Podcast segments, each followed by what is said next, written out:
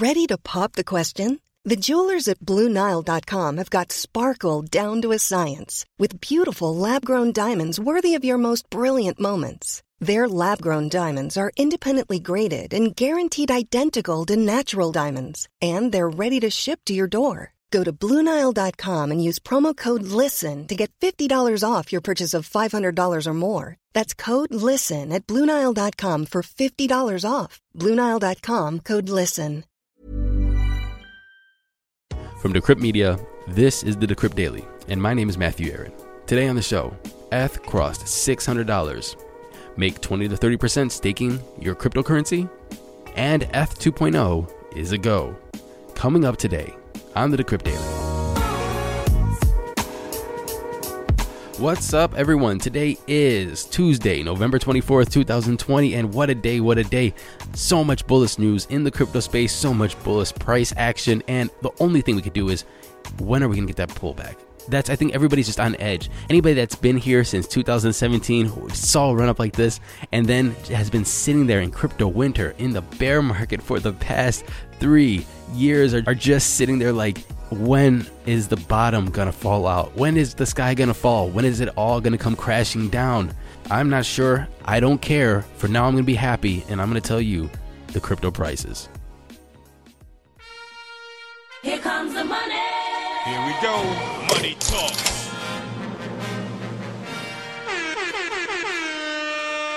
And I'm recording this at 2:30 Eastern Standard Time. Bitcoin is sitting at $19,200, up 4.4% from yesterday, crossing that $19,000 mark, heading up to the all-time high. Ethereum 60708, up 1.5% from yesterday, crossing the $600 mark. Litecoin crossed the $90 mark a couple times today, but now it's sitting at 89.84, up 3% from yesterday. Chainlink 1571, up 5% from yesterday, and XRP is on a damn tear, up 30% from yesterday, sitting at almost 70 cents. I am sorry, I just refreshed the screen and it said 71.5 cents. That is absolutely insane. I can't even talk about these numbers fast enough without them changing. Top five coins out there is Bitcoin, Ethereum, XRP, Tether, Bitcoin Cash, Chainlink, Litecoin, Cardano, Polkadot, and Binance. Did I say top five? I meant top 10. Total market cap for all cryptocurrencies is $578.4 billion with a BTC dominance of 61.5%. In our first conversation today, we have on Dermot O'Riordan, partner at Eden Block, talking about the ETH price action. What are we going to see in the future? Why is ETH $600? Can it go even higher? Will it go lower? Well, that's what we're going to talk about right now. Hey, Matthew. Thanks for having me on. We have a lot of business to cover right now. We are over $600 in Ethereum price. You know, the prices of all cryptocurrencies are skyrocketing right now, but everybody's always focusing on Bitcoin. But I think the real story here is Ethereum. Tell me what the price is doing and what you're seeing coming in the future. Yeah, yeah. Thanks, Matthew. I, th- I think it's listen. There's a, there's a few things going on, right? So um, I think you said the first one. So I think the first thing is is Bitcoin is the is the rising tide that lifts all ships, right? So Bitcoin Bitcoin goes up. I think it's it's pulling up everything else with it. So I think we're seeing that with everything that you see, uh, both good and bad.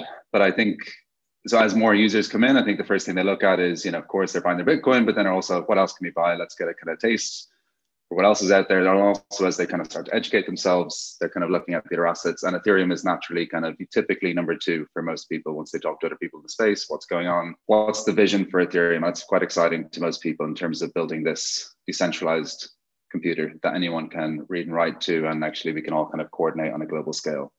And actually, I think there's an interesting point here actually on if you look at, uh, I think a lot of people talking about in terms of the rise of Bitcoin with kind of the new channels for for purchasing Bitcoin and uh, the rise of PayPal and making it easier for people to buy crypto. In terms of the volumes, actually on Paxos, which helps enable a lot of the kind of crypto purchases for Bitcoin, actually the volume was definitely skewed towards Bitcoin over the last few weeks. But actually, a friend was showing me, I think yesterday, that uh, Ethereum is actually now close to parity for for purchasing on the terms of the volumes going through PayPal. So that shows mm. you that clearly it's catching on. People are waking up. There's there's more out there than just Bitcoin, and it, certainly in my view, it's, it's definitely not zero sum. But um, that's the kind of crypto macro kind of view of it. But actually, if you're looking at the fundamentals, I think there's there's two major drivers for for, for Ethereum right now, and that's uh, one is is DeFi.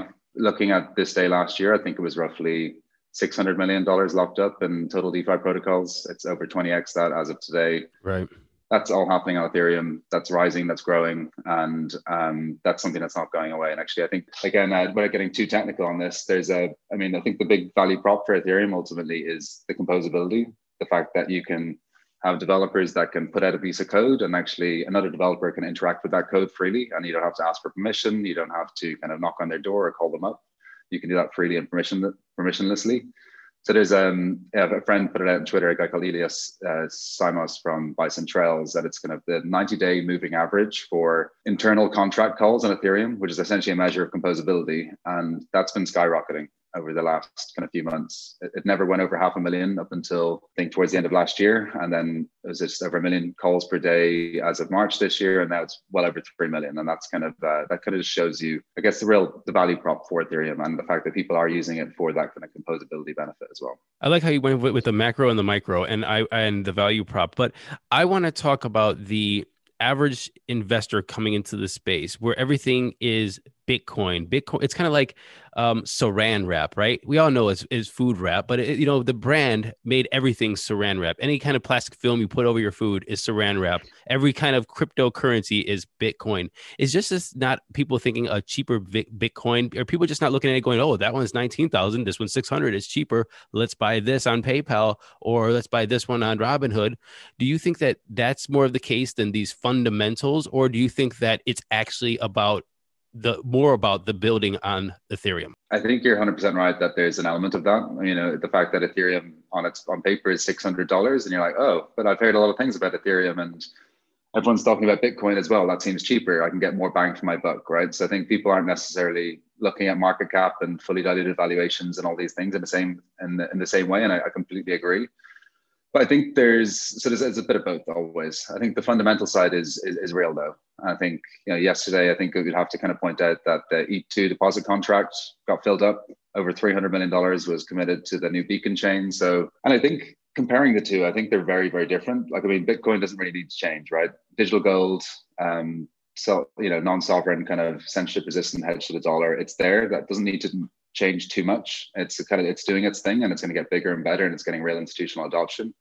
Ethereum is like it's it's early. It's like it's, a, it's people are going to hate me for saying this, but it's almost like it's a testnet stage in many ways. It's got early product market fit. People are using it, but it doesn't work at, at scale right now. And actually, if E2 kind of kicks off, and actually if all the kind of the great scaling benefits come to play, this is a real venture play. And I think that's the interesting thing for Ethereum is it does have that 100x potential still. It is this early stage platform that we can use for for sure for digital money, but actually we're seeing Bitcoin being used on Ethereum as well. So I think and you know some of the people have been hard shilling on twitter and sometimes a bit too hard but i think some of those uh, things are coming out i think some of that narrative is getting true And i think i think that maybe for me i think i'm definitely kind of had feet in both camps i definitely don't think it's zero sum i think when we look back in 10 years time and we'll laugh how there were kind of Ethereum and Bitcoin wars when people look like these were so completely different, but obviously they completely help each other. I think with Bitcoin rising, it helps Ethereum. Ethereum rising, it's going to help Bitcoin. Bitcoin, uh, Ethereum helps make Bitcoin more programmable and and just kind of yeah help that kind of value kind of happen across all these new kind of capital markets platforms are occurring on uh, Ethereum as this. Yeah. You said you said a possibility of a hundred x. That's a big number. I don't want to focus that that big of a number because I'm going to have FOMO and go out and you know maybe mortgage mortgage my my house. What do you what do you think about the short term? What do you see this this how this is going to play out through the end of the year, maybe into Q1 of next year? What do you think of the price?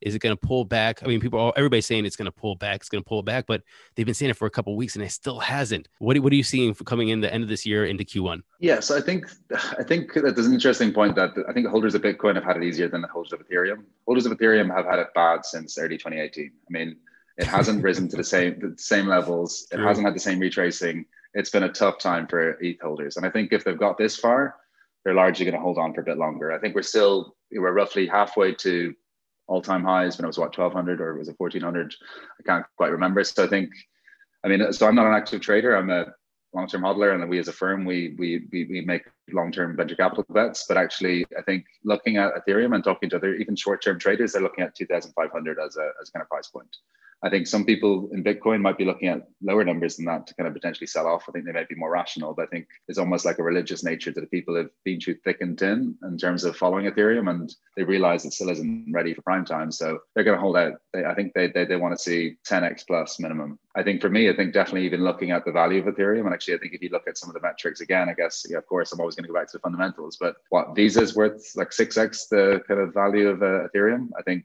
Visa is actually currently processing roughly 5x the total value going through Ethereum. That's not much.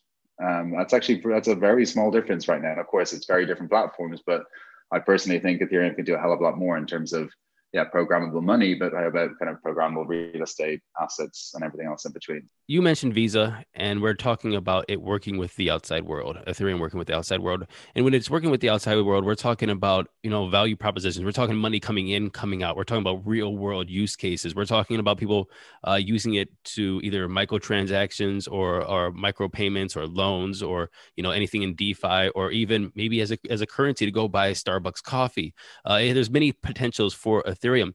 How much money do you think is in Ethereum that's not even leaving the Ethereum ecosystem? That's just getting bounced around by traders and speculators and you know all this stuff that isn't even dealing with anything that we, the average person, can use it these days. And first question, how much of the money is in there that's just you know basically inside baseball? And the second question is when does it start leaving if it's all inside? Interesting. Yeah. So I think, yeah. So I guess, okay, the first point, okay, I think Ethereum has survived and its main use case today has been speculation, right? Anyone can issue a token, personal token, whatever else in between, whatever bullshit, what, get you excited.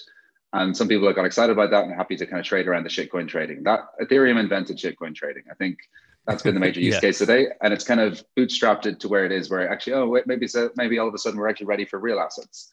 So I think there's a huge portion of the value for sure based around shit coins and that trading and keeping that going. But that's almost bootstrap real businesses. All of a sudden there's real traders, there's real market makers, there's real exchanges, and the kind of joke exchanges like Uniswap, hey, they're now backed by serious venture capital firms and institutions. And that's it all becoming everyone's growing up a little bit. So um, while I can't put an exact number on it, I think there's definitely still a huge proportion of the use case today is speculation. But I think in terms of moving beyond to that next stage, I think we're going to start to see, I think, crypto itself becoming its own bank as people start to use it more for for payments. I think that's the, the rise of stable coins, the fact that you can put your assets into kind of Yearn or any of these assets and almost have an asset management firm kind of deploying investments, earning you yield um, on a whole bunch of different platforms, uh, whether it's Aave or Compound and so on. I think that's pretty powerful.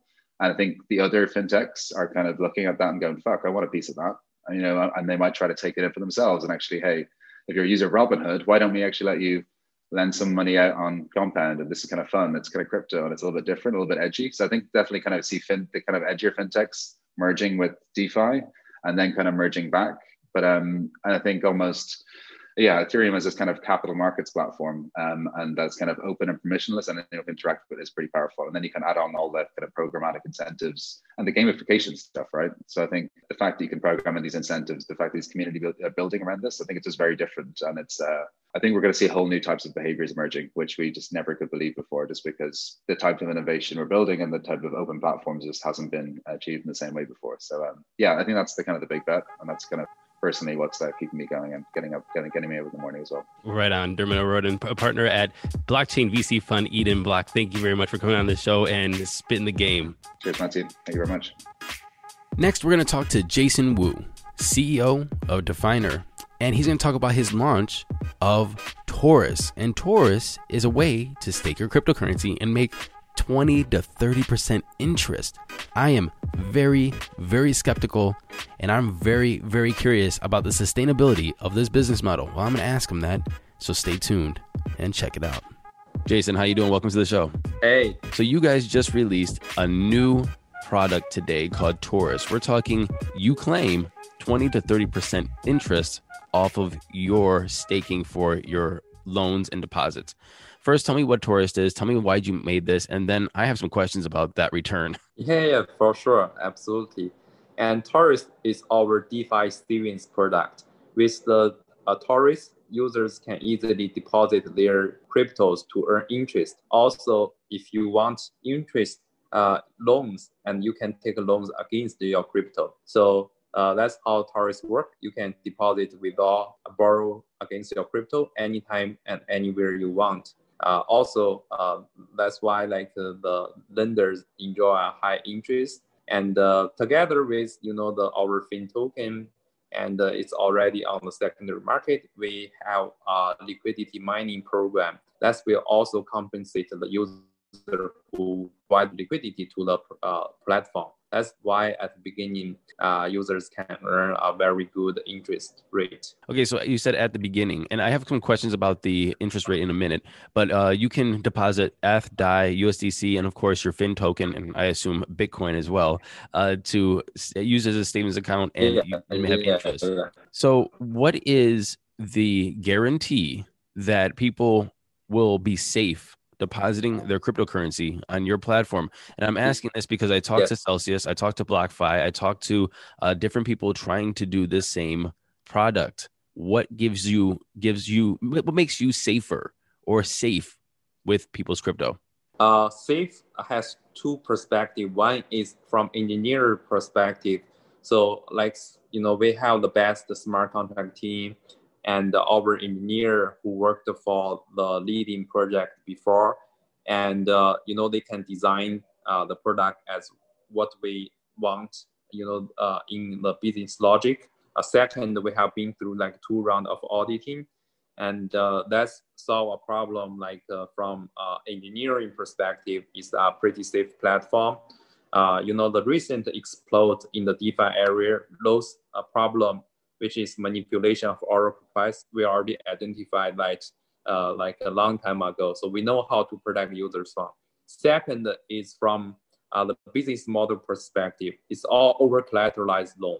So which means any deposit you put in the platform, if anyone want to borrow that deposit, they need to put more collateral. So it's always over collateralized. So you don't need to worry about the default. In this way, uh, since the start, the beta test, which is around two months ago, uh, we don't have any like loss of users fund.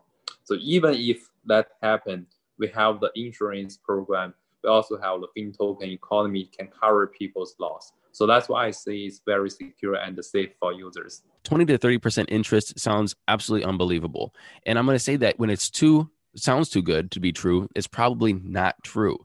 I am very skeptical of, of 20 to 30%. How are you going to give somebody 20 to 30%? How long is that going to last? Is that like an introductory rate for six months or something? Yeah. Um, and yeah. really, and then give me a realistic number. Look, Celsius is offering 12% on USDT or DAI or US, USDC. And that is, even though it's very high, it's almost unbelievable as well, but it's still ma- more manageable, I think. 20 to 30% is not manageable. What is the real number of interest you're going to get after this introductory rate? I think sustainable at least uh, still between 15 to 20%. Let me give you example, right? So the interest rate right now is uh, the real money from the user. One from the borrowers, like the borrower pay back the loan. Second, uh, because our design mechanism, we park unused capital to compound. So Compound gave us their token through their mining program, also gave us interest. So uh, then uh, the third, uh, the, the, the revenue or the money came from uh, the token as we also launched our token. So actually a big portion of the profit came from the secondary trading market. So, you know, there's a, right now the Bitcoin market is very good, uh, the bull market, and there's a lot of people trading. That's why all the traders actually contribute the profit to the uh, you know the savings users. So uh, in a very long time, the rate will at least be over 10%. Uh, 20%, uh, in my opinion, is kind of sustainable as long as the market condition is good, as long as there's a people trading the tokens. So that, that's how the DeFi right now work. Actually, a lot of profit take away from the traders then give back to the miners. You, you see what that means? Mm, I understand. I understand. Well, I, I hope that this is sustainable. Um, since we're in a bull, a lot of money has been floating around. I would like to see how this works in a bear market. But I do want to Yeah. say congratulations on your launch. I want to see how this rolls out. I hope you come back in about three months to talk about it and see how those interest payments are paying out, sir. I will have you have a yeah, good day. absolutely. You have a good day. And All right. for coming on. Yeah, thanks a lot, Mike. Nice to talk to you again. And another news today. It's going to be one of those news cycles, I think, through this whole bull run where I can't keep up fast enough. And everything I say is outdated by the time I say it. Just yesterday, I was talking about ETH 2.0 only staking about 50% needed to launch ETH 2.0. Remember, you needed to have at least 16,384 validators with a combined stake of 524,288F by November 24th to launch ETH 2.0 on December 1st. Well, when I reported yesterday on the 23rd, 50% of that ETH was staked. I woke up this morning and, well, I was wrong. All the ETH is staked, and ETH is on a roll to launch December 1st. So we're going to have staked Ethereum 2.0 launching December 1st. I, I, I don't even know what the hell happened. Where'd the ETH come from? Where did the rest of the ETH come from? Long story short, it's there, and ETH 2.0 is a go on time. Bitcoin price hits $19,000. And this is very interesting because now everybody's talking about trending to hit the all time high. But what all time high are we talking about? If you look at all the different exchanges and all the different places where you can price Bitcoin, the all time high isn't just one number. It's many numbers.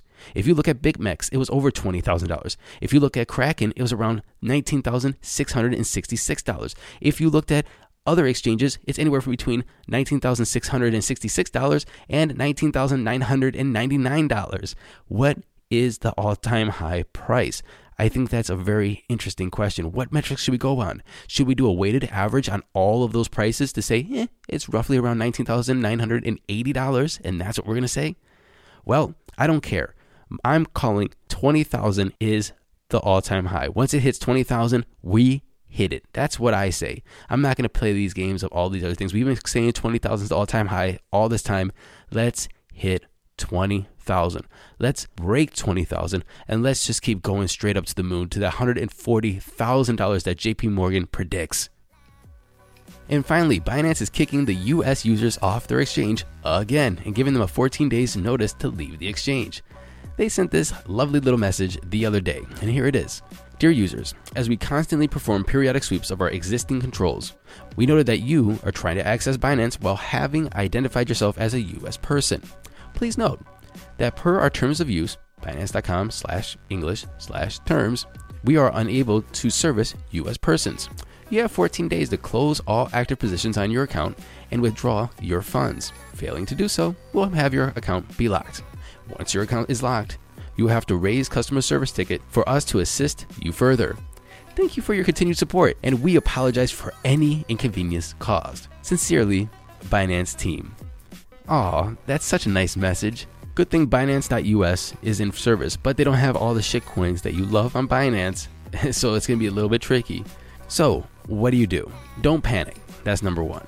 If you are a novice, this is probably for you. If you're a pro, you already know what to do. If you're a novice, here's what you do. You go to CoinMarketCap, you find the market pairs, you find the different exchanges. Well, first of all, you should have your money on an exchange anyway, but you want to make sure that you have liquidity, that you are able to get back onto the exchange to exit your position when you want to sell your coins. That is a big thing. I recommend downloading some wallets first. Get them off your exchange, get them into your ledgers, get them into your uh, app wallets, your Exodus, your Trust wallets, or, or whatever wallet you think is going to be good for you. Make sure you write down your seed phrases and you secure your crypto in those wallets. But also go to coinmarketcap.com and see the market pairs. Look at the different exchanges. Make sure that you are able, as an American citizen, to access those accounts. And if all else fails, get a VPN, 50 to 100 bucks for the year, to tell the exchange that you're somewhere else. It looks as though Binance is just cutting it off for US people. If you are registered as a US person, they're just saying, nah, we're not dealing with you. I don't know how it is, VPN or not, but you don't want to have your crypto locked in the exchange. Make sure you can liquidate your crypto. Make sure that you can find another exchange that works for you and get your coins off this exchange and all other exchanges. don't keep your coins on the exchange. Please. Just remember, if you bought one Bitcoin at $3,800 back in March, that one Bitcoin now is heading up to $20,000. It might have been a little bit of money then, but now it is a substantial amount of money more. Make sure that you do not relinquish your power to exchanges going down, stopping your funds, closing your accounts, or getting hacked. Hold on to your crypto off the exchange.